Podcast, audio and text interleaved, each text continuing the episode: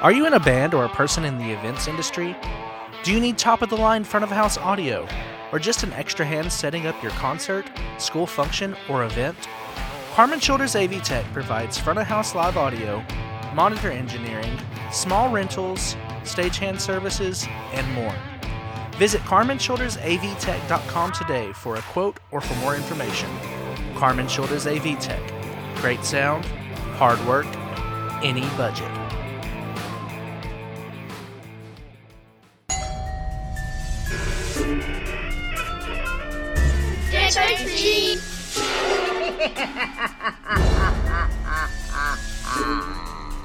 Hello, boils and ghouls, creeps and kiddies. It's your old pal, the Crypt Keeper. Tonight's tale of terror comes from the Trick or Treaters podcast. Join them as they journey into the horrifying unknown. You are listening to the Trick or Treaters podcast, part of the Slash Cast podcast network. Movie reviews, horror news, and all the gory details. Listen if you dare. And welcome everyone to episode four of the Trick or Treaters podcast. I'm your host Kyle, and I'm joined by my co-hosts Maria and Jr. as usual. And today we have a very special guest with us, our friend Cece from the Scream Queens podcast. How's everybody doing today? Doing great. Looking forward to this conversation. Hi, Cece. Hi, guys. I'm so excited to be here. We're very happy. What's up, everybody? We're glad we could bring you on for this episode. It's been one that we've talked about a while, and I remember when we before we even begin this, what we talked about uh, having you on some episodes. So I'm glad that we finally got you on. Yeah, for sure. I'm really excited, especially because it's one of my favorite films that we're going to be talking about today. So exactly.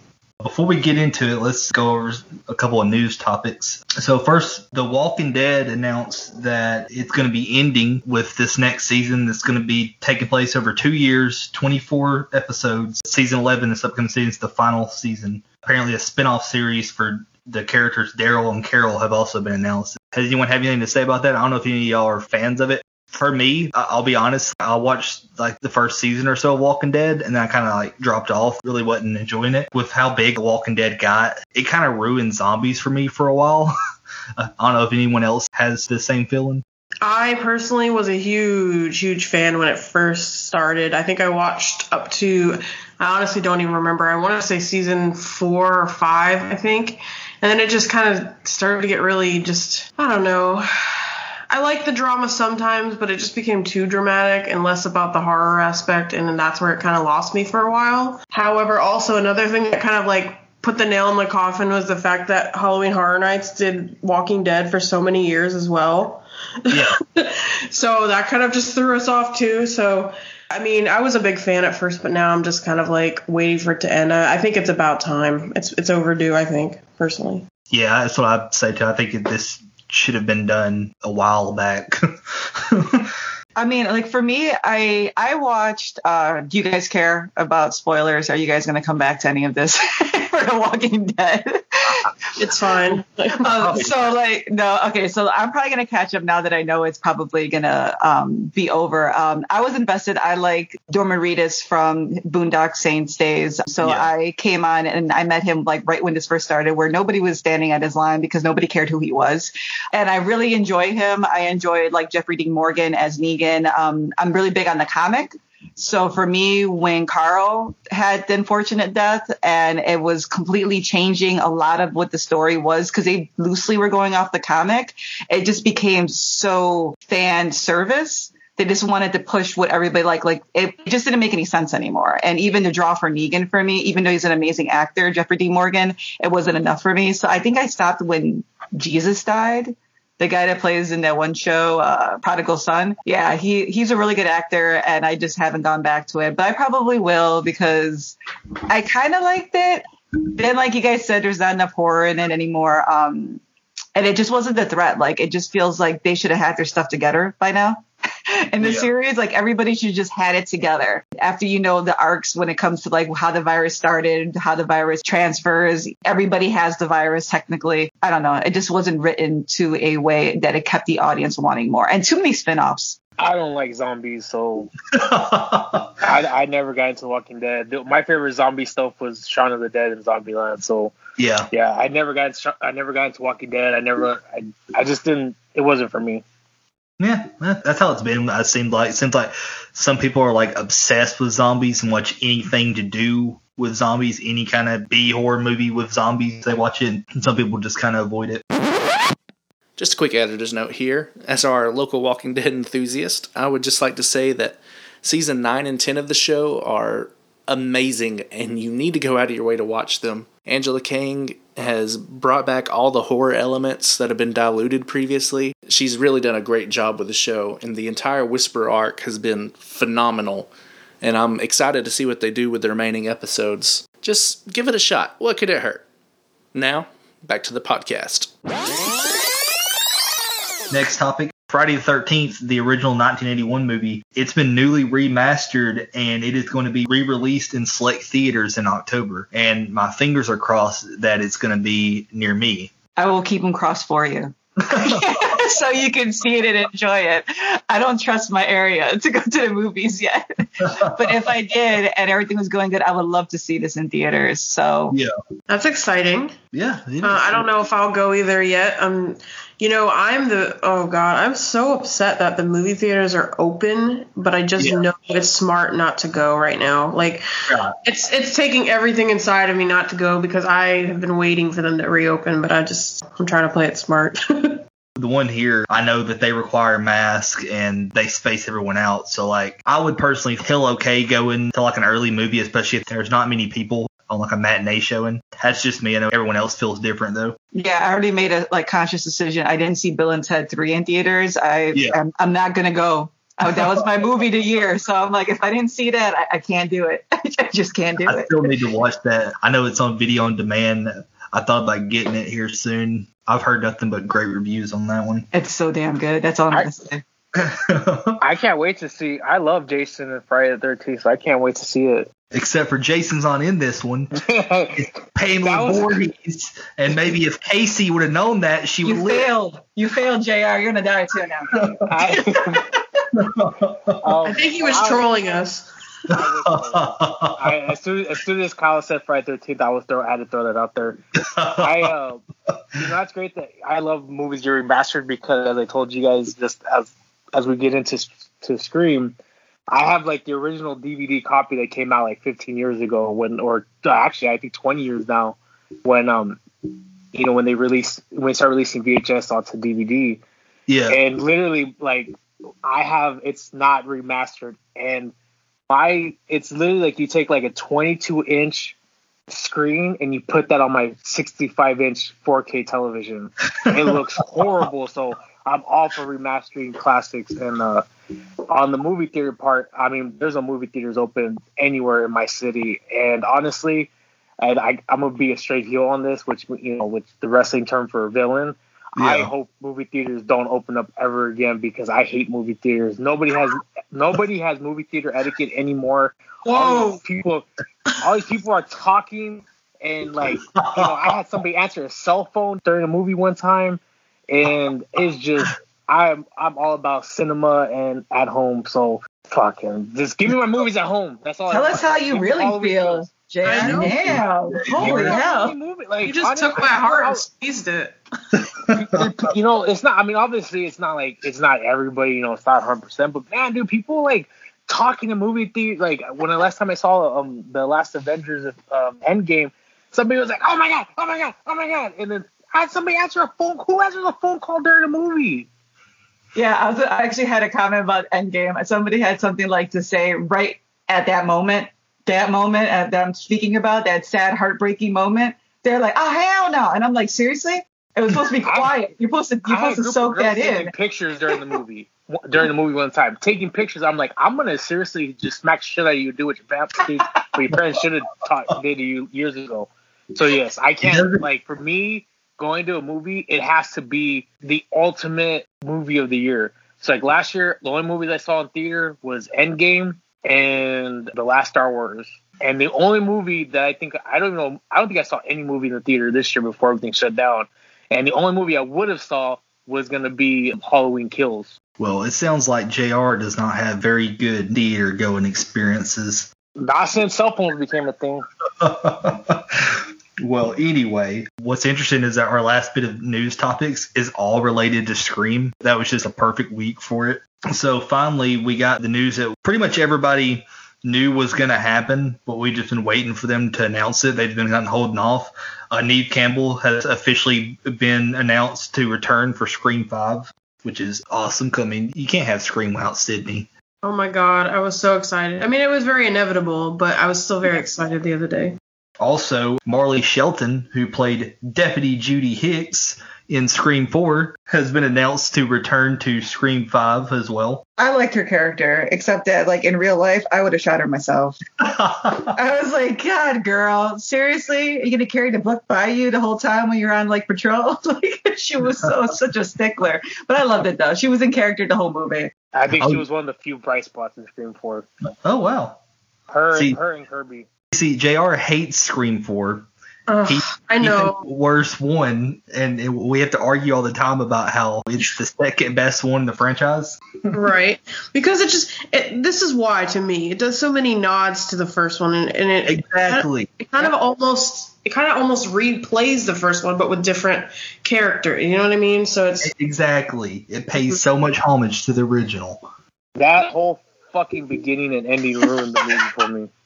I waited my I waited like oh, like a decade to watch that damn film, and I, let me say this real quick. I at the time when it came out in tw 2011, which is 11 about 11 years after the Scream three, I was in I was in the state capital of California to meet with legislators. It was a four day trip, had to do with leadership, and I was in college at the time. I told everybody, screw you. I'm going to the fucking movies to go watch Scream 4 because I've been waiting like over a decade. I don't give a damn what you said. Now I was the leader at the time, so they couldn't tell me shit. I go to the movie theater, that whole beginning sequence of flashing through all the stab movies, I was like, what the fuck am I watching? I was not a happy camper. oh my god So yes, it is one of my triggers. That Hollow Scream 4 and Halloween 3 are like my two biggest triggers in horror. i still need to see halloween 3 i don't think i've ever watched it Oh, see you- it, see oh, it, but don't even say that it's like. Don't even think that it has anything to do with Halloween three. Just put it on and Yeah. think that it's like a like a Halloween movie, and then you'll totally enjoy it. yeah they could have just dropped the halloween 3 and just kept season of the witch and i Yeah. think it would have been okay yes, because I, I liked it. Yeah, it works so much better as a, a standalone cult film.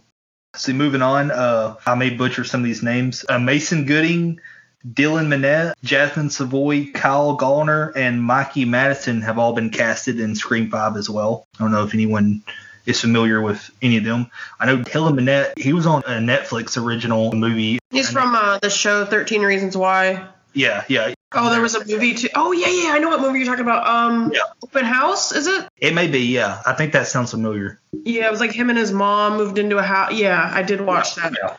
Yeah. I'll have to look them up, but I'm excited to see if they're. I mean, they're new people to the cast, and as long as it's written well, I know we're a little worried. We were talking about this in the last episode about what they're doing with the story, if it's a reboot or a re, you know, a redo of the original. Um, But uh, I'm still looking forward to it. Uh, yeah, I just um the whole Dave Arquette movie that we I was talking to you guys about. Like, I just I Yeah. really want to see him on film. I just I have a newfound love for this guy, and so yeah. I'm looking forward to Scream Five on a whole different level. Yeah, uh, yeah. I don't know, it's weird. Like some people keep saying relaunch, but I thought it was a sequel, and it, it seems like it's going to be a sequel to four because I mean, people from four are returning. They could be doing that meta thing they did in four as well. Because what I'm thinking is, yes, they put out this big cast, but like it could possibly be very short lived as well, like they did in four, where they kept doing the fucking stab movies. Yeah, so I'm kind of curious if that's going to be a thing, and like there's actually going to be more like cast coming in the future.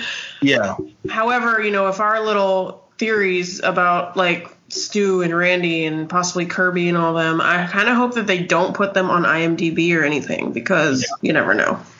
Yeah, especially if, I, I swear to God, if they fucking do like a, a Scream Four beginning and Scream Five, I'm gonna call Blumhouse Pictures myself and be like, "What the fuck are you doing?" I they will get me so triggered if they do that shit.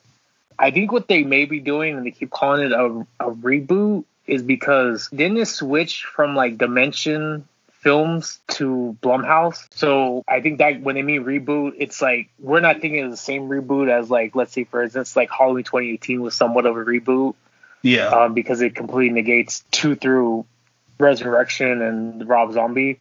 So I think it's when they mean reboot, maybe we're picking up, but maybe going in a different direction than what originally it what it originally entitled, like five and the the sequel to five and six when when the late Wes Craven was alive. That's my that's my assumption is because since it's like in a different studio, they may be taking it into a different direction than originally entailed.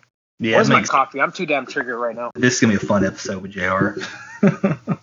but yeah, like what Cece was saying, Matthew Lillard has been like he keeps repeating that he doesn't think Stu died in Scream One, so it, it makes me think that he's doing it as a tease that they are bringing Stu back. I hope that if they do bring Stu back, Matthew Lillard does not get announced. It doesn't get put on IMDb or anything, and I hope it's just a complete surprise in the movie for him to be in it. I was gonna say shout out to Dead in Santa Carla because I started listening to those guys and I listened to the Scream episode and they kept calling Matthew Lillard Matthew Lillard. Oh my I was God. dead the whole time. Wasn't Shout them out to those listening guys. that too? And then uh Silver Screen was doing it too because to mess with them or something like that. So I'm just fucking dying over that. Oh, you know what's funny? Actually, I wanted to bring up. So uh Kyle Gallner, I think his name is. What was his name? Yeah, Yeah. Kyle Connor. Yeah, But I'm pretty sure that Make Every Death Count when they were doing their recast of Scream, I'm pretty sure they picked him to play Billy or some somebody did, I swear. Which is Oh. kind of funny. yeah. Now gonna be in the new movie. Yeah, that does sound familiar. I can't remember who, who who it was who did that, but yeah, I think that that was who it was. yeah, so I thought that was interesting. Hmm. Well, that wraps up all the news for today. I didn't see anything big from last night or or before we started recording that's came out yet. So we'll get into it. So today we're reviewing Scream, one of my all-time favorite movies, and in my opinion, it's as close to perfect as you can get in a horror movie. So this movie was written by Kevin Williamson and was directed by Wes Craven. It released December 18th, 1996 in Los Angeles. It had a budget of 15 million and it made 173 million at the box office. It currently holds a 79% on Rotten Tomatoes, 7.2 out of 10 on IMDb, and an 8.8 out of 10 on Metacritic. Before we get into review, just some little trivia beforehand. Kevin Williamson uh, got inspired for Scream after he was at home one night watching a true crime documentary on the Gainesville Ripper. And the original name that he had for the screenplay was Scary Movie, which is funny because the spoof is called Scary Movie. There's quite a few times where like I'll be watching Scream and I'll instantly think of the spoof part of Scary Movie of that scene and I'll just lose it. Yeah, that's a that's a problem I have going back to these movies yeah. because I haven't seen the first. I, only saw the first and second movie. To be honest, I had to go back and watch the, all four movies I did that this whole past week, and um, I remember the first and second movies kind of sort of, but I remember the scary movies very vividly. Yeah. so going back, I'm like, ah, this part. You know, like I was like, Yeah. God. But um, no, I think what you were saying was true. That this is one of, I think one of the best horror movies because it holds up very well. The first one. every time the scene where Sidney's dad tries to go in a room and she has him shut in and won't let him in, and he's telling her that you know he's leaving and that he left money and stuff. All I think of is scary movie. Her dad saying that if the cops come to hide all of his drugs, just I just lose it every time I watch that scene. Yeah, and another thing is with the original title, you said that the working title was Scary Movie. Yeah, The, one of the main the reasons why the parody is, is called Scary Movies because they both were distributed by Dimension Films at the time, Yeah. and the Scary Movie came out four years after the original Scream. But this movie does hold up so well because it's really at the end of, at the end of the day, it's a vengeance film. It's a revenge film.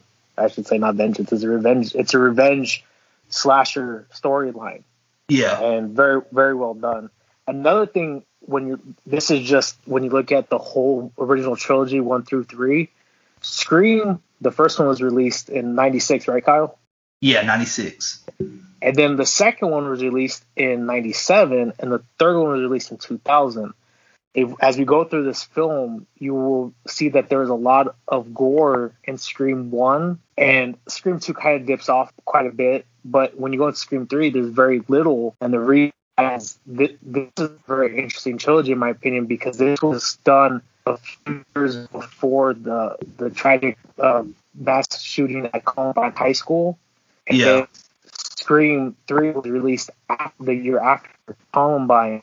And as we say, you know, a lot of people think that Scream was like really gave a a reinvigoration to the slasher film, but after Columbine, there was a huge push to tone down violence in all forms of entertainment. And so you would see for a while in all forms of entertainment, and I don't know exactly would be the right year. I really, it's it would be sometime before, in my opinion, before the first Saw movie. But just a lot of horror films, you would see just a huge drop off in the amount of gore, and the death scenes are not as bloody or as elaborate as you would see in previous ones. And I think also when you look at this film, another one that was released around the same time was like H2O, and some of those deaths were like extremely gory. But again, that was you know as they toned down deaths for a minute after because of the you know they're trying to limit the violence. So I just thought that was interesting. That was you know interesting as you see kind of the, the like this was before you know the a tragic uh, tragic mass shooting, and then after Columbine, how Scream Three was done, and Yeah. um, so that's I just wanted to throw that out there. Yeah. So Wes Craven uh, initially turned down the role of directing this movie because at this time he was known for Nightmare on Elm Street. He didn't want to be known as just the horror movie guy. He wanted to kind of branch out. And once Drew Barrymore signed on to be on the movie, he became a little bit more interested in, in it, but he wasn't quite there yet. And it wasn't until he had an interaction with a kid. A kid ended up walking up to him and told him that he was becoming soft and that's when he finally decided to accept directing the movie. Wow. That's messed up. Yeah, I know, right? Right? You a kid tells you that, that you're soft, and you know you, you directed Nightmare on Elm Street. I would have just like reevaluated my whole life at that moment. like sat down, had to like go get a therapist, be like, where did I go wrong? Who's the parents of this child? Because they're probably even 10 times worse. That was just a little trivia before we get in. So without further ado, let's talk about Scream. Hello? Hello. Who is this? You tell me your name, I'll tell you mine. I don't think so. What's that noise? Popcorn. You making popcorn? Well, I'm getting ready to watch a video. Really? What? Oh, just some scary movie. You like scary movies? Uh huh. You never told me your name. Why do you want to know my name? I want to know who I'm looking at. Someone is playing a deadly game. It all began with a scream over 911. Someone who's seen one too many scary movies. Now he's taken his love of fear Hello? Hello, Sidney. one step too far. Do you like scary movies? What's the point? They're all the same. Some stupid killer stalking some big breasted girl who can't act, who's always running up the stairs when she should be going out the front door. It's insulting. There are certain rules that one must abide by in order to successfully survive a scary movie. He didn't make the rules. The police are always off track. If they watch Prom Night, they save time. He just kills by them. Don't answer the phone. Try to hide. Scream. All right, so the movie opens up with Casey Becker, who is played by Drew Barrymore, and she's home alone, and her phone rings. She answers the phone, and the guy on the phone says he must have dialed the wrong number, and he ends up hanging up. Soon after, he calls again, and he said that he wanted to apologize for dialing the wrong number, and and she she told him he didn't have to call to apologize and everything, and so they they end up hanging up. And then a little bit later, uh, he calls again, and he asks her what's she doing because know, you can hear she's making popcorn. He starts kind of flirting with her and asking her about her boyfriend and stuff, and she says she doesn't have a boyfriend, and she starts playing along with him, and then he ends up. Hold on. What happens is um, he's asking her questions and he he keeps asking what's her name. Yeah. And then um, Casey asks, "Why do you want to know my name?" He says, "I want to know who, who I'm looking at." Yes. And then she says, "You know, what did you say?" He goes, "I want to know who I'm talking to." And then that's where they, uh, you know, start having like their arguing back and forth. And she hangs up on him. He calls back, and she says, "I'm gonna hang up on you." And says, "If you do it, I'm gonna gut you like a fish." I'm pretty positive that's the line. Oh, that is the line. I love that line. Yep. and then from there, that's where they get to. Um, she tells him about her, you know, having a boyfriend. He's he plays football and, and big and bad, and he's gonna kick his ass. And then she turns on the porch lights, and we see her boyfriend tied up and bound and gagged on a chair near her swimming pool. And then it's time to play the game. Poor old Steve sitting there. Poor old Steve. And after this, he takes over and he he tells her that she has to answer uh, horror movie trivia. He, he starts off with one that she already knew the answer to. He asks her who is the killer in Halloween, and she answers correctly and says Michael Myers. Well, then, feeling confident, she ends up screwing up when he asks her who the killer in Friday 13th is, and she says Jason Voorhees, which, you know, is wrong. It's Pamela Voorhees. So he says that no, that, that was the wrong answer, but she can earn a bonus question to save her life, but unfortunately, that, that was the end for Steve. And she ends up walking over to the patio and turns the lights on, and you see Steve get disemboweled. This is a very like underrated kill like I think this is a kill that's often very overlooked in the movie. It doesn't really get talked about as much. Yeah, that's true. Yeah, I 100% agree. And I think the main reason is because when you see his death or, you know, his body, it's through a window. So you really don't see how bloody it is. You just see, like, say the equivalent of like a, a blood-stained shirt. But he's completely disemboweled. And I think in one of the cuts, you actually see, like, his intestines hanging out. And I know that was one, you know, at the time, things are have progressed. You know, now that we're almost 25 years after Scream was released, the bar is, is higher now as far as the threshold of what you can allow on not just movies but in TV. But at the time, this is a very, very, very gruesome death. Both his death and then eventually, you know, as we get into um, the second death, you know, these were two very, very gruesome ways to open this film. I also like the psychology of it because I mean the guy was taped there and on the chair for like a minute, you know, like he was out there and he had to get kidnapped and he had to get you know strapped down. So like the idea that he knew this person was going to call the house, he was going to watch the lights turn off and on, he was going to see her, you know, through what was going on in real time is that's actually like frightening. So like when the first time I went back and I saw it, I was like, man, this guy, he's there. He's there before it even takes place he's already hurt. You know, we don't know how long he's been sitting there. And I, I, I actually felt for him in that way. Because, yeah, when I saw I was like, man, is that his intestines? I had to go back for a second. I was like, man, that's actually pretty gruesome. And I remember seeing that the first time I saw it around as Yeah. a kid. 'Cause I, I kind of like played off the movies a little bit. I didn't think the scream, the mask, or anything actually like called to me as being that, you know, horrifying. But seeing it now, I'm like, that, that scene, I really, really liked it because the psychology of it's actually pretty, it was pretty psycho for the guy that's actually doing it. Yeah, and what's interesting too is when you think about it, because according to all the, the theories, is that this was Billy because uh, Stu was with Tatum this entire night, so that Yeah. he had suspicion thrown on him. So this is all done by Billy. So after that, the caller promises Casey uh, another round, but she refuses to answer the question. And a chair comes smashing through the window, and Casey runs out of the house.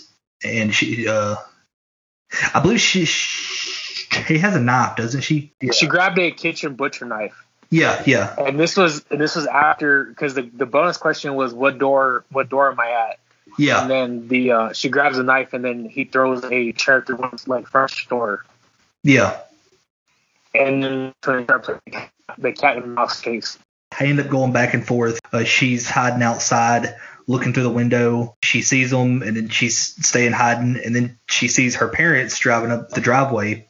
I wonder if she would have been safer staying in that little area where she was at, where she was hiding behind, where she was hiding at the house, and she had a good look at the window. If she would have stayed there and waited for her parents to get to the driveway, I wonder if she would have survived. Yeah, or she just like she didn't keep running at one point. She kind of like kept looking back. Like Yeah. if she maybe kept running, she might have been okay. her parents are coming up the driveway and she sees them up getting closer, so she makes a run for it. The killer comes busting through a window and chases after her and ends up grabbing her. Uh, he puts his hand over her mouth and he, he stabs her in the he stabs her in the chest. So now her on the ground and he's attempting to strangle her while she's trying to call her uh, her parents. He ends up hitting them with the phone. I believe it's this scene. Th- this was actually Wes Craven under a mask. This is the only time he's ever put on the costume, but he was the one that she hit with the phone. I thought Oh that my was god, I didn't know that. yeah. I'm not sure like why he wanted to do this scene, but yeah, according to all the research I've done on it, he donned the mask for this scene and got hit with the phone by Casey. Yeah, she ends up actually getting away from the killer, and she Yeah. tries to scream for her parents, but because of her being strangled, which I can only assume that they're trying to say that she, um, like her, you know, her vocal cords and her voice box was somehow, I don't want to say crushed, but they were. She basically had the equivalent of a, a sore throat or something like that, and she was also screaming for a whole period of time, which also could help lose her voice. Yeah. And then that's when the killer attacks her from behind and ends up not getting on top of her. And her parents, you know, her parents are trying to see what's going on in the popcorn. Which, real quick, this I was fascinated with this popcorn growing up. So this is the type of popcorn that's made like an aluminum tin container that you put on top of your stove, and as it as it gets hot, the top of it starts, you know, bubbling up. I have no idea why, but after every time I see this movie, I want to go to the damn store and buy this type of popcorn. Every I time think it's the coolest shit ever. every time this movie cut to showing the popcorn, all I thought was scary movie of that like outrageous popcorn. So like after the the killer has her on the ground and he's stabbing her, she ends up like actually like pulling his mask off and like if you look at her face, you can tell that she knows who it is. This is someone that she knows. And her parents are looking for her inside the house and they end up grabbing the phone and she can hear her being killed over the phone. And I thought this this is like one of the most haunting scenes to me. Like just the way it's all set up, like the way they have her her dragon. You can hear her on the phone, like slowly dying. And then uh, I've looked for it everywhere. That tune that they have playing in the background while all this is happening, it just adds to it. Oh yeah, like this is probably my favorite death besides we can talk about it later. But yeah, this is very gruesome, especially the way she ends up in the end there. So like after her her mom says she can hear her on the phone, the dad tells her to get in the car and drive to the neighbors and call the police. Because because you can't Oh, because they she cut the line on. lines. She can hear her on the on the line. Oh no, yeah, she was on the phone. Sorry, yeah, I thought they cut Yeah. the line out. Yeah. Yeah, that's right. That's right. As soon as she, you know, she the dad pushes the mom out the door, then she hears, you know, scream and and you see Casey hanging from the tree, which, you know, I know that it's either Billy or as we, I mean, I'm hoping you see the film before you see this review, but Billy or Stu's the killer. But It's still at Billy. the same time, like you, you know, that's a lot of work for one person to to capture the boyfriend. Who the boyfriend? If you just look at him sitting down, is bigger than Billy. That's what I was saying. Yeah. it's a lot of work. And the other part of that is, and I know you said like we say it's Billy because Stu, you know, as we get to the school scene, Stu, uh, Stu's with Tatum, but Yeah. they don't say like how long they were with the, each other. So I mean, Stu and Bill, Stu could have there to capture the boyfriend, but Yeah. also having to lift, uh, lift and hang a body, even though you know it is a, a smaller woman's body, and treat like that. And as quick as it's done, I, know, I mean, it could have been both people there doing it. Yeah, because like later on, like Stu says that he was with Tatum the whole night, but we don't know if he may have dipped out at some point in order to help Billy. But we're just gonna assume it's, it's all Billy right now. And when you look at these two deaths, these are like, it, I mean, this really sets the tone in this reinvigoration of not just this film, but all of in horror for about four years. I mean, these are by Yeah. far the two most gruesome What- murders in a horror film. You know, especially in the first what 15 minutes. So when this movie came out, Drew Barrymore was the biggest name in this movie, and people automatically assumed that she was gonna be the final girl, and she gets killed in the first ten minutes of the movie. And so th- this just pretty much sets up the rest of the movie for that nobody is safe. What's interesting is that uh, Drew Barrymore was actually originally supposed to play Sidney, but after reading the script, she felt that she resonated more with Casey, and she liked the idea of her character being killed off in the first bit of the film when everyone expected her to be the one to survive. Also, this entire opening sequence, this was the first bit filmed for the movie they were trying to get more money from the producers and so they wanted to show them what they could do with what they have so that they could be persuaded to give them more money to be able to do more with. So they filmed this sequence first and sent it off to the producers and they all loved it and you know uh, pretty much gave them the money that, that they needed for the rest of it. After it shows casey hanging from the tree it cuts to the logo and then we go to sidney who is played by neve campbell and she's in her room her boyfriend Billy, who's played by Skeet Ulrich, he ends up coming through the window to talk to her. They get interrupted when Sidney's uh, dad uh, uh, starts knocking on the door, so Billy has to hide, and she goes and opens the door, and he tells her that he's leaving for the weekend to a convention, I believe. He's going to be gone until Sunday. So he ends up leaving, and then Billy jumps out and he he starts talking to Sidney and he says one of the lamest lines I've ever heard in my life. He said that they started out hot and heavy, that they were a solid R rating headed toward an NC 17. Because the follow up to this line to me is cringier. Yeah, yeah, yeah. Her line, yeah, I yeah. can't. When, when he said that, I was just like, oh god, this movie's trying to be too meta. So anyway, so he says that, and him and Sidney start making out. Bailey's wanting to have sex. She isn't ready.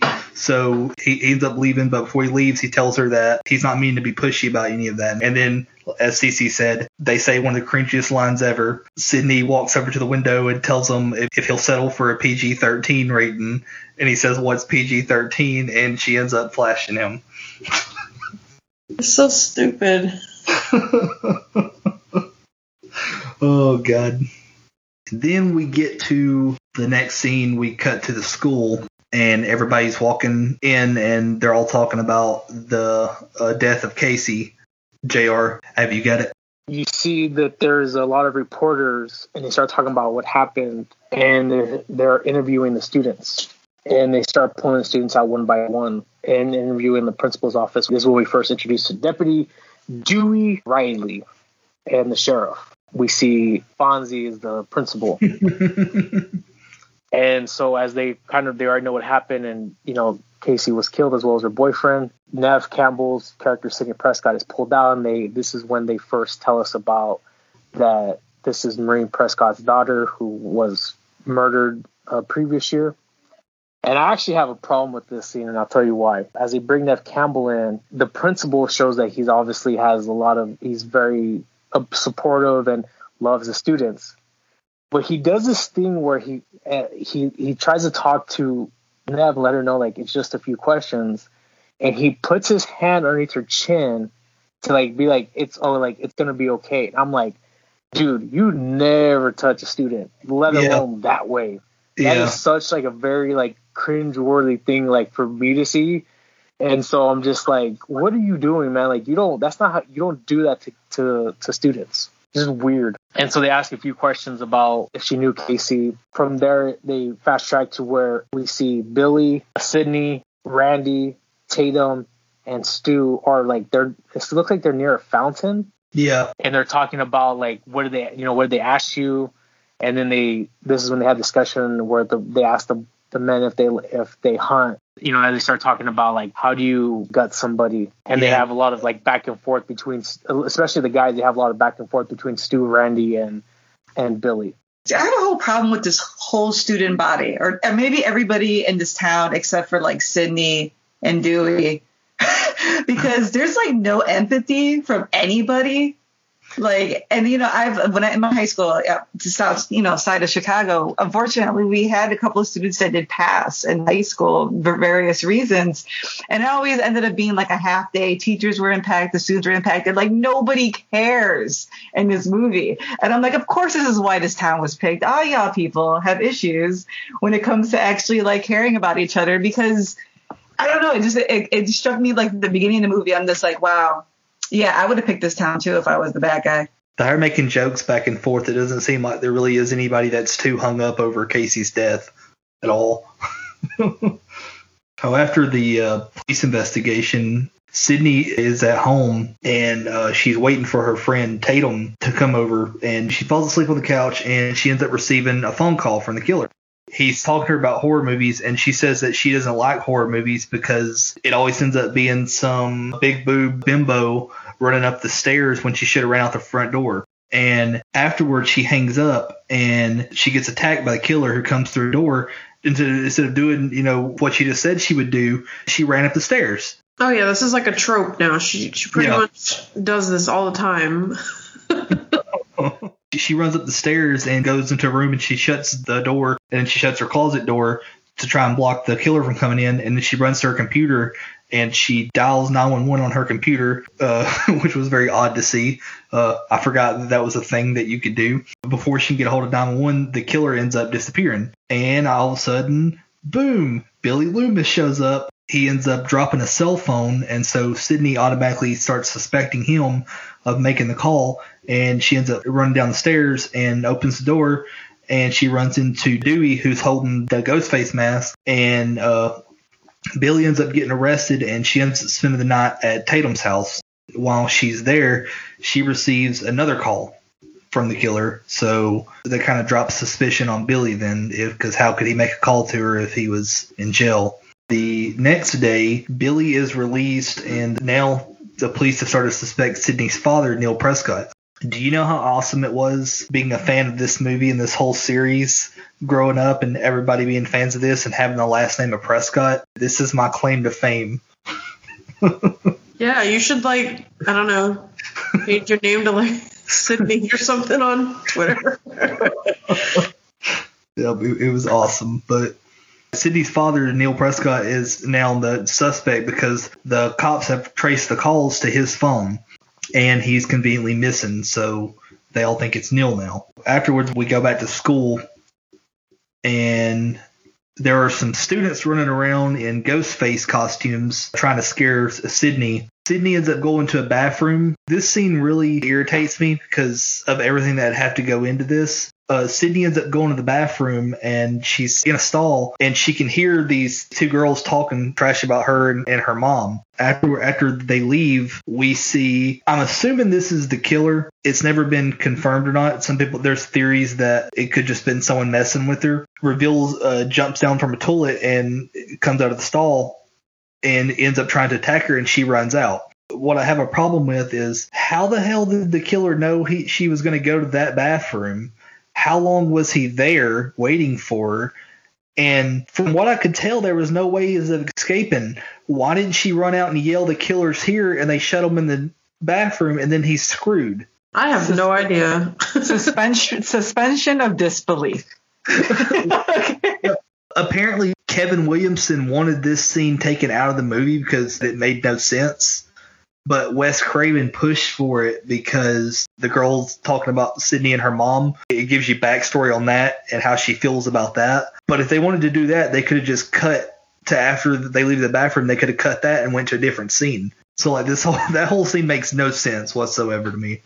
So after the threat to Sidney, they decide to shut down the school as well as you know they have a citywide curfew. But before we get to that, that's when they're in school and Sidney's character asked Tatum and Stu like was Stu was uh, Billy pissed? And they said because you ratted him out to Candyman. They said uh, his heart was broken. Actually, I need to backtrack real quick. They go to the remember after they capture Billy's there. Yeah. So they they arrest Billy, and then they're in the station, and they get the sheriff and Billy, and I'm not sure if it's his father. I'm assuming it's his father. It could be his lawyer. They get into it. I'm assuming it's his father though. It's his dad, I think. Yeah. Yeah, and as it, and his his dad kind of looks very similar to the same dad as we saw in Scream Three, as, as we get some sure I'm sure one time in the the backup film. But from that point, they get out of the they leave the station, and we see Gale Weathers approaches Sidney and Tatum, And as we know, Gale Weathers is writing a book about the Woodsboro murders, which was the death of Marie Prescott, Sidney's mom. And uh, Gale se- tells uh, Sidney that she'll send her a book, and Sidney knocks her out. Yep. From there, then we get to their house, uh, to Tatum and Dewey's house. And this is one to me. This is one of the funniest parts where they start talking about talking about it, and you know, Dewey brings ice to Sidney for her hand, and Tatum and Dewey's mom comes in and said there's a phone call, and they say like you have the wrong man because it's the other it's the killer on the phone, and so um, their mom Dewey and Tatum's mom goes to get Dewey, and Dewey comes out and he's in his underwear with his gun. yes. And he picks up the phone. He's like, "Hello." It's it's like it's it's one of the funniest things to me. I don't know why, but it's just like he just said he was gonna take a nap, and I'm assuming like he's on call or something like that. Like, why is he? Like, you know, most of people like he at least assume he would have his pants on. Yeah. And so that we that's when we fast track to the school, and then they have the whole, you know, is Billy pissing. Billy and Sidney get into it about like, you know, that his mom left town, and Sidney's like, your mom left town, my mom's not coming back. And then from there, then we see about them counseling school, and we all and the principal is after two kids because two kids were in the hallway screaming with the, you know, they had the ghost face masks on, and again, the Fonz is like, this is another cringe movie. He's going fucking hard at these kids, like, and he like he has his scissors and he's like cursing them and pointing at them, saying that they should be, you know, that they, you know, he spells them. He's like, they're not. That's not fair. He goes, you're right. You should be like disemboweled and hang from like the goalpost or something like that. And I'm like, Jesus Christ, man. Like, I mean, I've been pissed at kids, but you don't talk to kids that way. that part cracks me up though. Yeah. I mean, it was. It's a ve- like he is. I can, I mean, I've seen teachers like K through 12 teachers get pissed and administrators, but damn, this was like a whole nother level. And this is one of the things. As I talked about this, as we get into like the curfew and the school shutdown, and this is one of the things like you know, it's for me, you know, as we as in our current situation as we're in the pandemic, I'm like, how do you shut school 24 hours in 24 hours? I mean, it took us a, over a week to shut down schools and, and put in some sort of curfews, and that's not something that's just done very easily. yeah, I mean, I, I guess, but I guess I don't know. It's kind of like a a big deal, so I guess they would have to try to figure something out quick, you know, killer on the loose and all that. After this, the principal is putting on the mask and screwing around with the stuff, and somebody ends up running by and knocking on the door.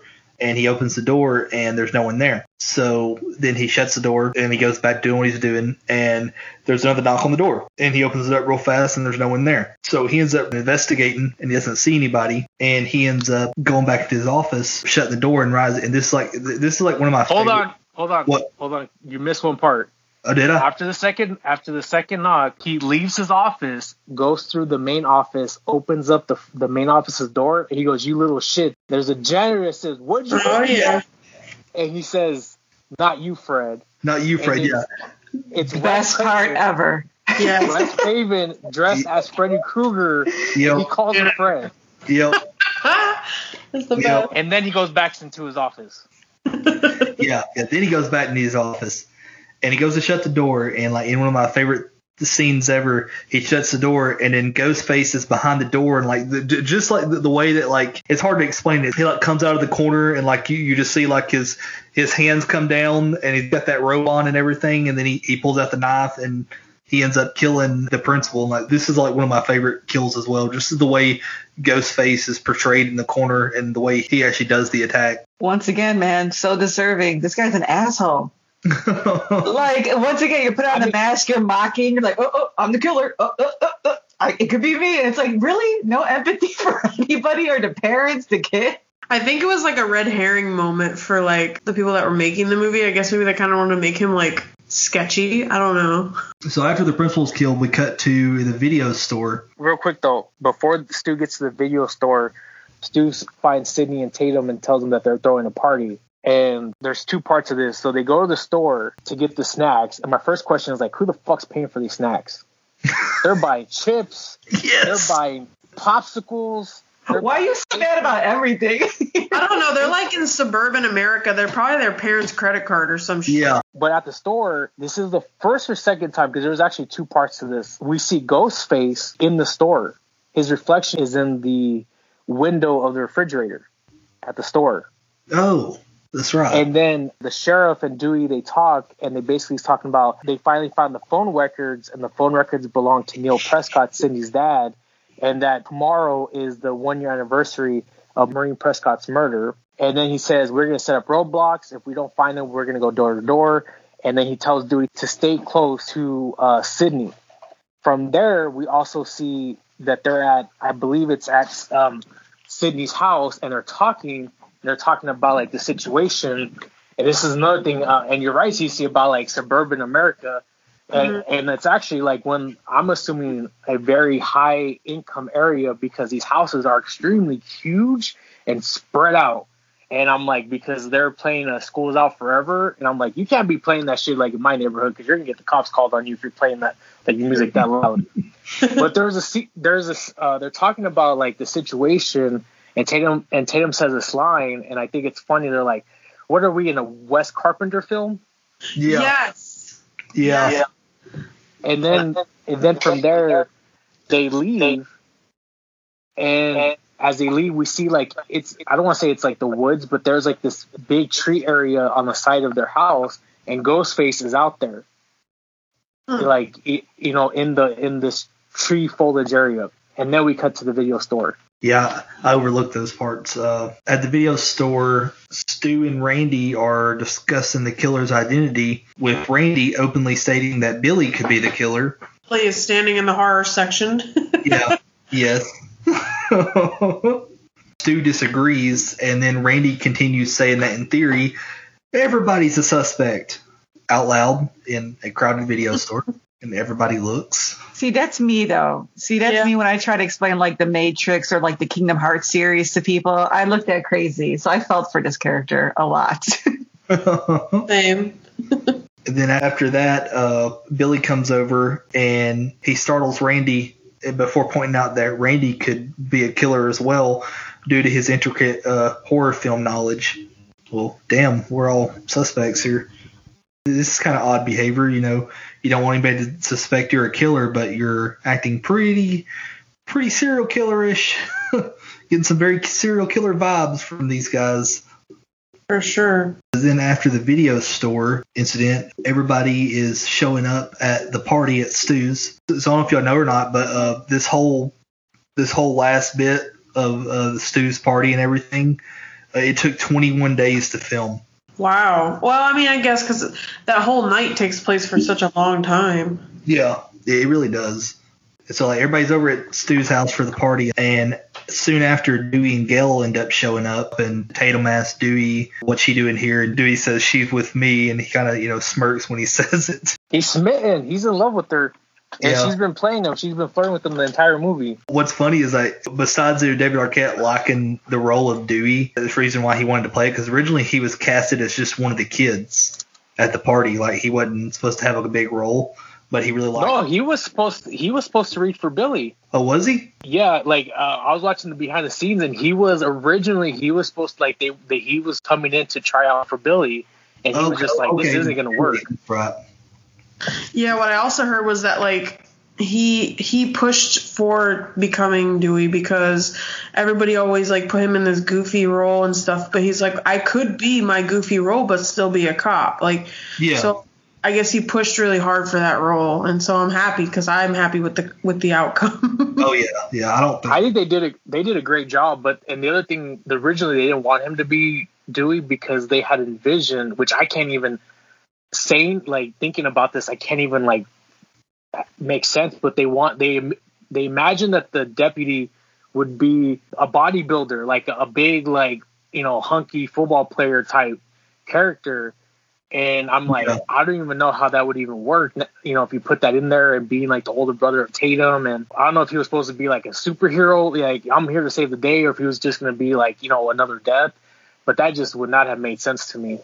But it, you know, as they bring in, as as they come in, we see that previously the cameraman for Gale slips her a camera and she puts it into the um, underneath the TV. You know, they're filming the inside of the party inside their TV station, and or the, the TV van. Yeah, yeah. And after this, so everybody's at the party.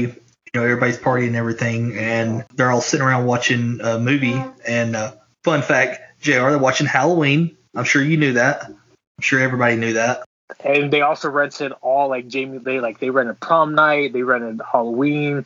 Um, I'm trying to think what other movies they rented, but it was basically all of like uh, all- uh, Strode, all of Jamie Lee Lee, yeah. early horror films.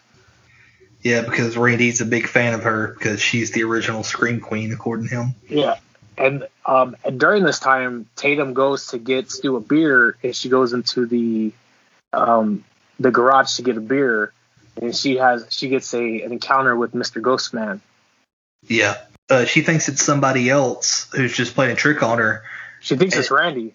Yeah, yeah, she thinks it's Randy, and then uh, he ends up cornering her, and then he ends up. Uh, this is what I don't get. He slashes her arm. Like if he was trying to kill her, why didn't he just go for the kill? Well, it's the whole cat and mouse thing that I was toying with her, in my opinion. But this to me is the only thing in the film that truly doesn't make sense. This this whole death scene, and the reason why is because number one, they get into a fight, and she's throwing beer bottles at him.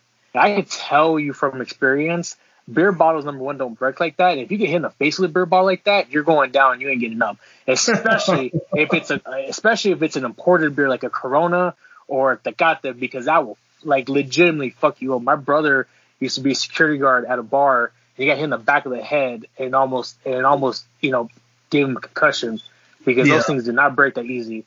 She, she also hit him with the refrigerator door. Maybe it was Stu at this point because Oh, maybe that's why was he's so awkward. Oh, it was Billy? Yes, Billy, because Stu's still at the party. Oh, duh. Yeah. Yeah, Doesn't and he walk away at that point? uh, Yeah, that's no, after- not yet. Um, this, this is this is like a around. This is right after Gale comes in, but this is also. Um, well, let's finish the death scene.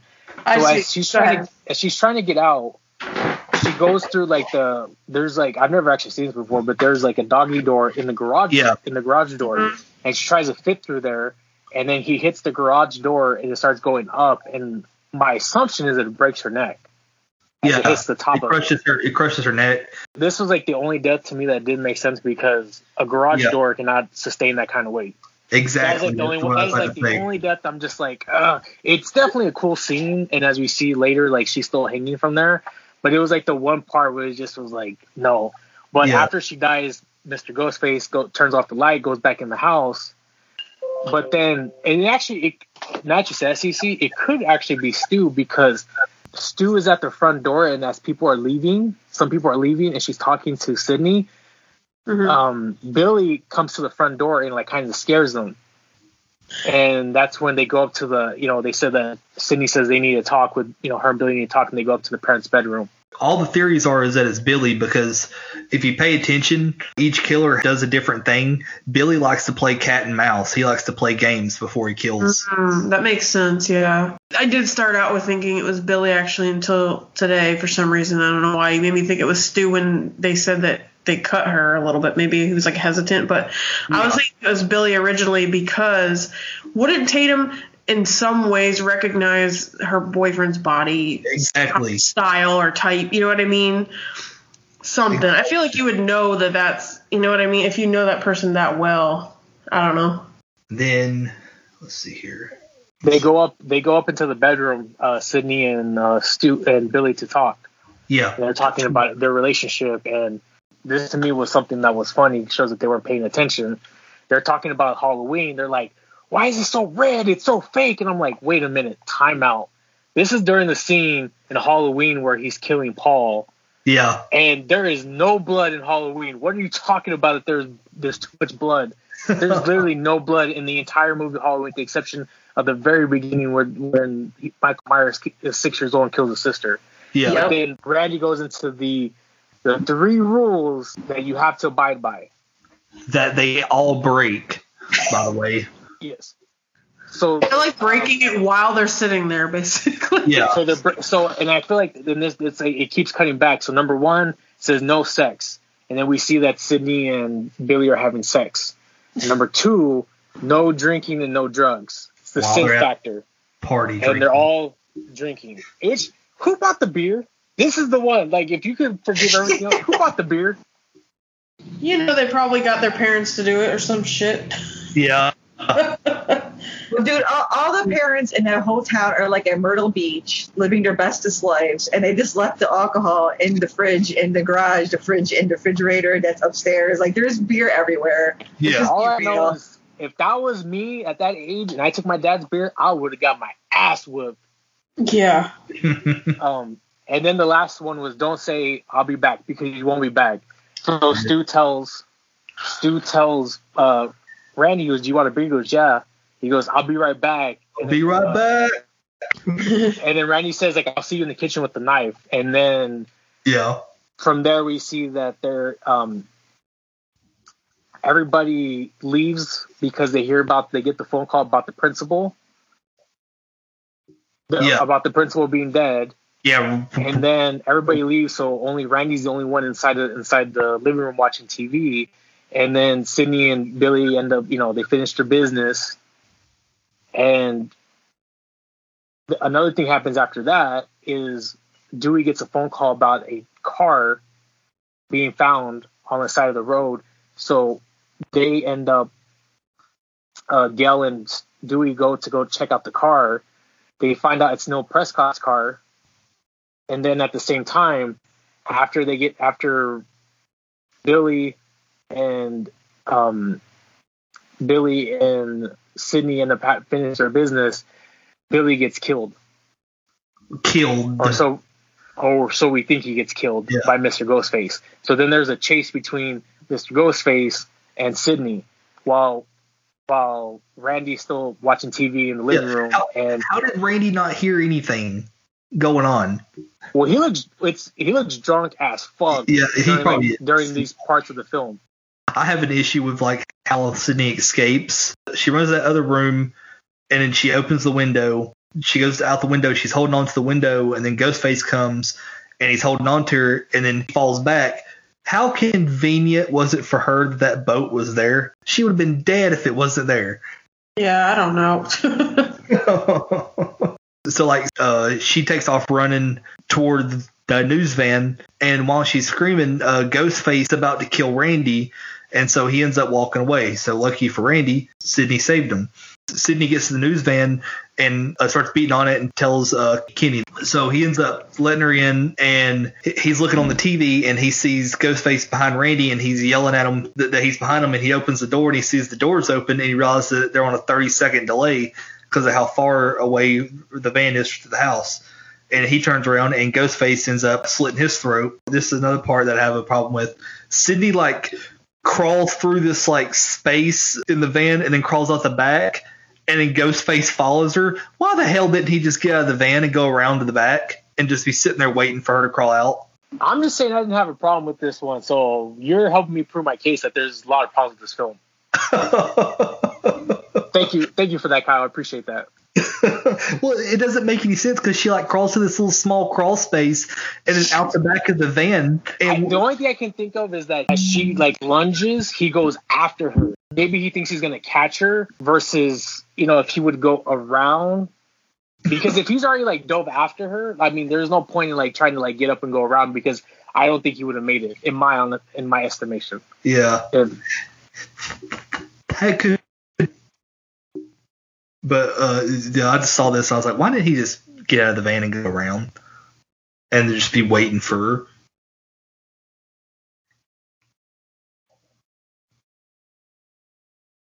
Well, and after this, we continue. During this whole thing, there's like a lot of chases, and then eventually, um, Dewey and Gale, Gale come back. Dewey tells Gale, "Get in your car, call the cops." She's looking, she's looking for the for Kenny to give her the cellular. She can't find Kenny. There's blood everywhere. She gets in the van, and Randy actually comes out and says like, "Hey," and and yo, like smacks shit on with the cell- with something. I don't know if it was a cell phone or what, but she smacked shell with. I know it is a cell phone because she dialed 911, and then she tries to take off, and the whole window's covered with blood. And as she takes off, Kenny's body falls over. Dewey goes inside, and then he ends up meeting with Sidney, and he ends and has a, a knife in his back. And there's still more there's still more cat and mouse chases. Sidney goes inside the house after locking it with Randy saying Stu's the killer and Stu saying Randy's the killer. And then we see Billy come down the stairs covered in blood, still alive. And Sidney gives him a gun. Randy comes in the door after Stu opens it. Excuse me. Randy comes inside after Billy opens it and he says Stu's gone mad. And Billy says the line, We've all gone a little mad and shoots Randy. Yeah, we all go a little mad sometimes. Anthony Perkins, Psycho. I know. I love And how he he- just like has to tell us what it's from. Like we don't know. Yeah, he starts spouting off like movie Hold lines on. and Some saying of us what young movie. Kids, some of us were young kids. I have no idea what the hell Psycho was when I watched this film, okay? It's okay. It's okay. I'm just being silly. I was Yeah. 12. And Yeah. Plus, I had no horror family until I met you guys. After Billy shoots Randy, Sidney then realizes that Billy's the killer, and then she turns around and runs and runs into Stu, and she's trying to get Stu to help her, and Stu pulls out a voice changer and says, "Surprise, Sidney!" Boom! Reveal he's also the killer. Two things about this part. Number one, um, uh, Billy also said, licks his fingers and says quartz Yeah. the same thing they use for pig's blood and Carrie. Yeah, Number two, that fucking voice changer. I spent my entire life fighting that damn voice changer until I, until I found out some years later that it was an actually actor's voice. yep. Scream owes me like hundred dollars in voice changers just so Dimension Films I want money back. At least it's not the one from Scream Three yet. Okay. Oh Okay. fuck that! That makes no fucking sense whatsoever. Wait till we get into that because I will completely say why that makes sense. Oh my god. Anyway, they reveal that they're the killers. That they go into the kitchen and Aren't they starting to reveal they're like- what they did? Yeah. Yeah. This is like the big reveal. Sidney says you're not going to get away with this, and Billy says tell that to Cotton Weary, who, as we found out earlier, Cotton Weary was the one that Sidney said that killed her mom.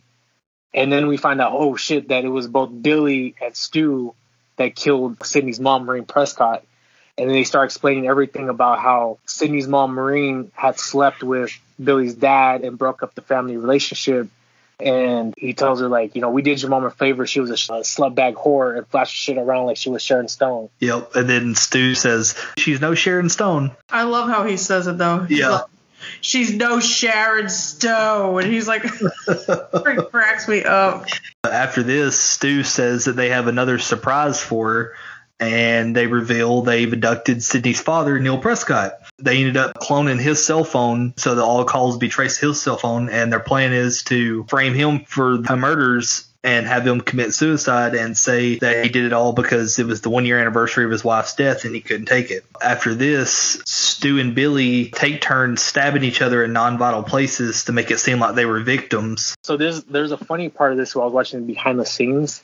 So as they're stabbing each other, as we see like more so Stu than Billy, but Yeah. this is a very bloody scene. And during the filming of the movie, Kevin Williamson, the writer, Ghost West Cravens, he's like, "Man, that's really bloody. Like, can we tone that down?" And Wes Craven tells Kevin, "Here's the here's the script. It says the killers stab each other." Over and over again in a bloody scene, and he goes to Kevin Williams and says, "So, how do you expect me to tone this down?" and Kevin was like, "Okay, I know my place. Let me just leave." Dude, I just like the way you said it. Like, I know my place. I'm just gonna leave. like, I, it- like, did he really say that in real time? That's hilarious. like, that is so sad. Like, you know, excuse me, sir. I should have Yeah. opened my mouth. But no, this whole scene was just great. I, I Stu, for me, this whole scene was just just great. From his crying to his like grabbing, he hit me and it hurts now. I don't feel so good. Like it just it's hilarious. I just love Yeah. the way he sounds. I'm he overacts. feeling woozy. Yeah, a little woozy. After Billy and Stu stab each other, and Billy ends up stabbing Stu a lot more times, and Stu ends up beginning to bleed profusely. Gale Weathers shows up. Uh, she's not dead, actually. And so she appears and she has a gun and she's distracting them. And Billy uh, knows that the safety of the gun is on, which, okay, how the hell did he know that she didn't turn the safety off? He took a big chance there on that one. He lunges towards her and pushes her back and knocks her out. And then he goes to put a gun to her head and he goes to shoot her. And then Stu turns around and makes him aware that Sidney's gone. Instead of killing uh, Gale, they end up going back to the kitchen to try and find Sidney. And Billy's going, you know, rampant and destroying things, looking everywhere for Sidney. And Stu's just laying on the counter and he just looks out of it. And Billy's telling him to help, and he's like, I can't. I think I'm dying. I think you stabbed me too deep. They end up getting a phone call, and it's Sidney with the voice changer, and uh, this pisses off Billy. And so he ends up running back to go look for her, and he gives the phone to Stu and tells him to, to talk to her. And he says one of my favorite lines ever. She reveals that she called the police and Stu asked her if she really called the police, and he and she said, "Yeah, I did." And he said, "My parents are gonna be so mad at me." Oh my God, I love that line too. I know my parents are gonna be so mad at me. It's like seriously, this is what you're thinking of, right? That, that, that plays That would the be me too, though. Yeah, it plays on the delusion of his character. Like, you know what I mean? Like how, how disconnected he is and like how a real serial killer he really is. Yeah. So, so like the theory that he could come back, it's just like, holy crap, you know what I mean? Like, cause we really don't know, you know, but like just to, to know that he has no empathy. He has no connection. He's so disconnected from reality that the only thing that scared him was his parents. And then he starts crying. yeah. Like, it was brilliant. because Stu uh, says one of the funniest lines whenever Billy reveals his motive. Sidney asks Stu what his motive was, and he goes, "Peer pressure. I'm sensitive." So after that, uh, Billy's looking around for Sidney, and he hears a commotion, but it's coming from the TV, and it's it's on Halloween, and Jamie Lee Curtis is raveling through the closet. And all of a sudden, the door in front of him opens up, and Sidney comes out in the ghost face. I don't know why she put the costume on, or why she took the time to put the costume on and comes out of the closet with the with the a ghost face uh, costume on and stabs him twice with an umbrella and then drops the umbrella and then t- takes off the costume. And Stu then reappears and he's trying to fight Sidney. They end up fighting off into the living room and they fall over the couch. Sidney ends up smashing him over the head with a flower vase. And this, then she gets up and she pushes the television set onto Stu's head. And so then that's the end of Stu, or so we think. Yeah. I don't think he is dead. I mean, can you recover from something like? I mean, that's pretty rough, but like, Yeah. realistically, could you recover from something like that? But I mean, horror movies never are logical, anyways. Yeah, it's, it's the movies. After that, Sidney's checking to see if Billy is actually dead, and Randy comes back and he reveals he's just injured, and he credits the fact that he's uh, still a virgin, so so that's why he's still alive. thought that was funny. Yeah, I love that part because he's just like, well, he kind of outed himself as a virgin Yeah. Yep. And then Billy ends up uh, being still alive. Gets uh, uh, he he jumps up, he punches Randy to the floor, and he begins to choke Sidney to death. And he's trying to stab her, and then she ends up shooting Billy off of Sidney. Randy now back on his feet. He tells Sidney and Gale that according to horror movie law, he'll come back to life for one last scare. And Billy jumps up and screams at him, and then Sidney shoots him in the head, finally killing him. out of nowhere, Sidney's father comes out of the closet due to the mo- commotion, and uh, then Sidney unties him, and Randy assists her and everything. And then Dewey also shows up, who's also not dead, and they end up all being shown being carried away on a gurney. And Gale then makes a report on the events, and that wraps up Scream. How long do you think they had her dad? I know.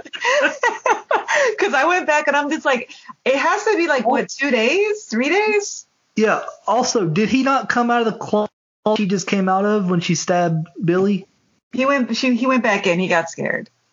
Yeah, I was like, she was she in the closet, like in there with her dad, hoping he wouldn't, like, you know, it wasn't gonna make a sound to scare Billy. And then, uh, why did he put the costume on? I don't understand that. I have no idea. It's such a great movie. I have some small cons with it, unlike some people.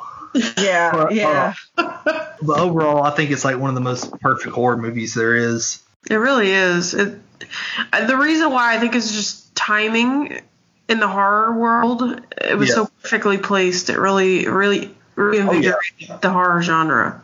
Yeah. Oh yeah, it did because like when this came out, Friday the Thirteenth and Nightmare on Elm Street which just popping out sequel after sequel, and so people were kind of just kind of uh on horror. And then when this came out, it rejuvenated horror again. Some more interesting facts though. Uh, so Skeet Ulrich's character Billy Loomis, his name is a nod to Dr. Samuel Loomis, and uh, Wes Craven also pushed for him to be Billy because he reminded him a lot of Johnny Depp from the original Nightmare on Elm Street. Okay, that makes sense now. Yeah. Best kill in that movie was Johnny Depp. Oh yeah, for sure. Yeah, sure.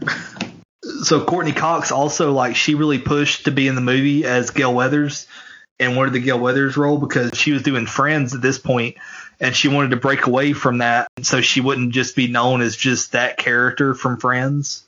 So, uh, so this is the one that I thought was really awesome. So the voice of Ghostface is voiced by Roger Jackson. He's actually never once met any of the actors. Wes Craven wouldn't let him meet the cast. He wanted to keep them separate. I don't know if people know, but like when on the scenes where they're talking on the phone, they're talking to him in, in real time. Roger Jackson's in another room separate from the from the cast, and uh, so they're talking on the phone with him. Well, he wanted to keep them separate so that when they're on the phone with him, they can't picture what this guy looks like, and they don't know this guy, so they just have some creepy guy on the phone. And so some of their reactions are genuine of them actually being, you know, scared of who's on the phone. That's cool. I like that. Uh, so the actual like design of Ghostface originally the costume was all white, but they people Okay, said yeah, that would not. yeah yeah people said that it, it resembled the the KKK a little too much, Yeah. and so they wanted to steer away from that. So then they decided on the all black costume. I'm glad they did that. Oh yeah, that that would be weird. Uh, all white Ghostface. It's it wouldn't work anyway. Like even take the other part out of it, it just I don't think it would work. Yeah. So also the, the actual ghost face mask. So when they were coming up with for the design of it, they had artists from like all over the U.S. and, and the art department at the studio uh, come up with hundreds of different designs, but nothing stood out. One day they were they were doing a house scouting location thing uh, for the shooting, and they ended up finding this house. And inside the house, laying on a bed, was the Ghostface mask and so they ended up uh trying to like come up with because like they didn't own the rights to use it. So like they ended up trying to come up with some kind of design that closely resembled it but they couldn't quite get there. So they ended up just paying the company who made it for the rights to use it. I thought that was interesting that they just literally just found the mask laying on a bed. It's like it was always destined to be the mask in the movie. That's pretty cool. Originally, the studio was pushing to do Vancouver to save money, but Wes Craven pushed for Santa Rosa, California, because he said it felt like it was going to be.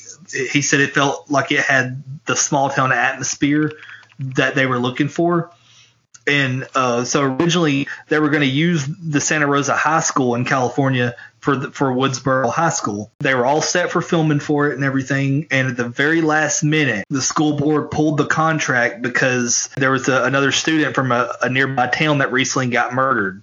And they ended up pulling it because they didn't want to be seen as glorifying violence depicted in the movie because you know a lot of teens die. They didn't want to be associated with that and so they ended up pulling the contract for them to film. And so then they ended up having to be they had to use the sonoma community center i think i said that right to do the high school.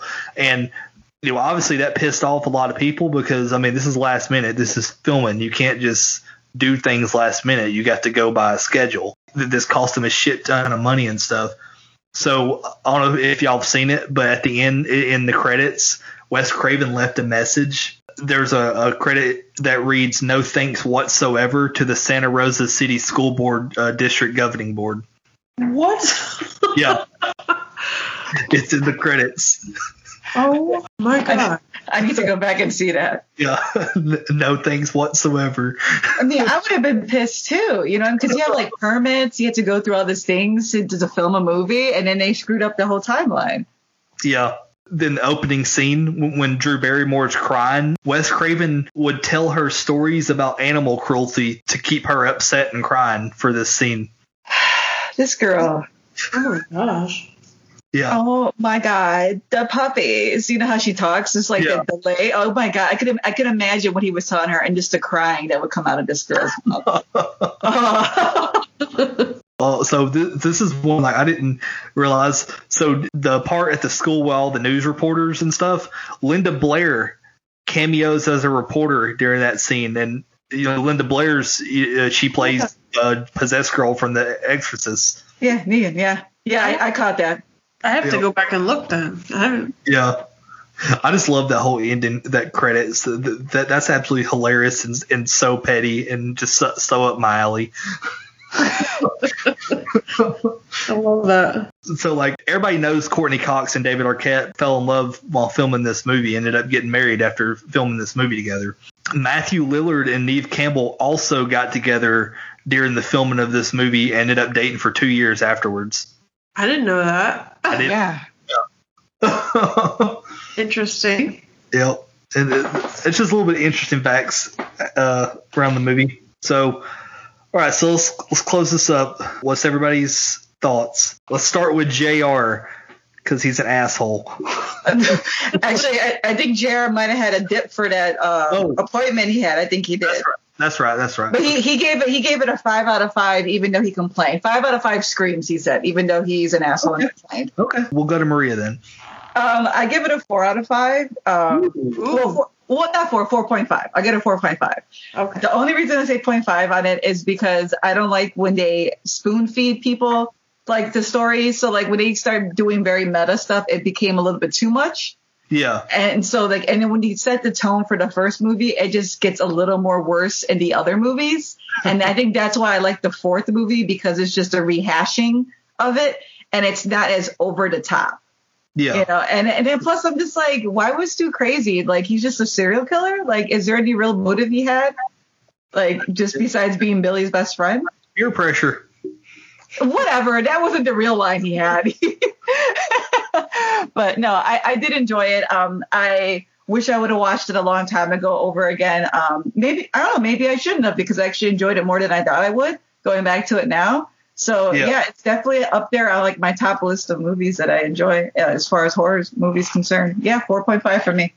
Okay. And Cece? You know me. I five out of five, of course, because again, this is one of my favorite. This is the thing. I flip flop uh, between this and Nightmare of being my f- favorite horror movie ever because they're both so near and dear to me, and it just depends on my mood because I can't rank one over the other for some reason. But I get what you're saying though, Maria, about all that. Like the thing about that is. See, that's what I thrive on is all the meta shit because I feel like I am Randy and I am Kirby, where I'm just like that horror movie fan that's just a Yeah. freak and that Yeah. like is into everything. Like I always make the joke like if I was ever going to be a horror movie character, I'd be the one that's getting killed but like thinking it's awesome at the same time or something. but I'd also be terrified because I'm actually a little bitch. But um but yeah, I you know me as this is one of my favorites, so of course I'm going to give it a 5 out of 5. I agree with everything you said. Uh, th- this is absolutely one of my favorite horror movies of, of all time. Friday the 13th still holds my heart as my like, number one favorite horror movie, specifically part seven. But this is definitely up in my top five at least. And I'll also give it a five out of five. This is like as close to perfect in a horror movie as you can possibly get. Especially the opening 10 minutes is, in my opinion, the best opening in horror I've ever seen. I, I don't think any other movies ever came close to doing what it did, in my opinion. Thanks for having me again. I've had a lot of fun. Thank you. Thank you. I'll definitely have to bring you on some more sometime. For any of those who may not be aware, I'm sure everybody's aware of, of your show. Go ahead and plug where people can find you at Cece. Oh yeah, so we are uh, me and my co-host Jess. We are the Scream Queens on any podcast um, platforming streams such as you know uh, Spotify, Apple, and all that. Um, you can find us on Twitter at Scream Queens 85. That's probably our most uh, active social media right now. Um, but we do have a Facebook. It's a like page. That uh, it's the Scream Queens, uh, and we do have an Instagram at the Scream Queens podcast. And also, Scream Queens is also part of the Slash and Cast podcast network. Yes, thank you. yeah, another wonderful thing that I think all anybody who listens to horror podcasts should check out. I mean, all the shows are wonderful, especially Dead in Santa Carla, uh, Silver Screen Scream Show, and uh, We Came from Beneath the Sea. All all super fun shows. Everyone should check out. And uh, also, if you're on Apple Podcasts, uh, give it, all those shows a five star review. Yes, yes. Our our network is amazing. I'm hoping you guys will join soon. Hopefully. I'm, I'm, I'm hoping so too. So too. Well, uh, we hope everybody has enjoyed this episode. Uh, next episode, uh, I'm, I know Maria is super excited about it. We'll be reviewing Stephen King's It, the miniseries, not the movies. I know Maria can't wait to talk about a movie that came from a book. What do you got to say it like that for, Kyle? but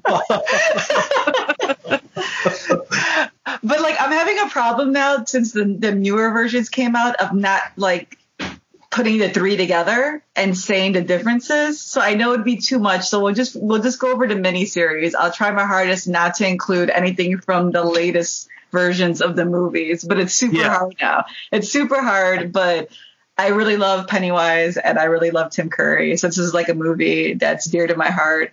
Um, it's up there. It's up there in my top 10 movies of all time. Um, yeah, I'm super excited. So I'm excited to listen to it. It should be a fun one.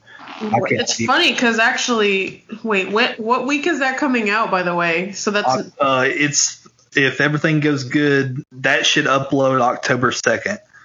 okay. Because you know how we talked. Uh, Yeah. We're Yeah. literally doing ours this week.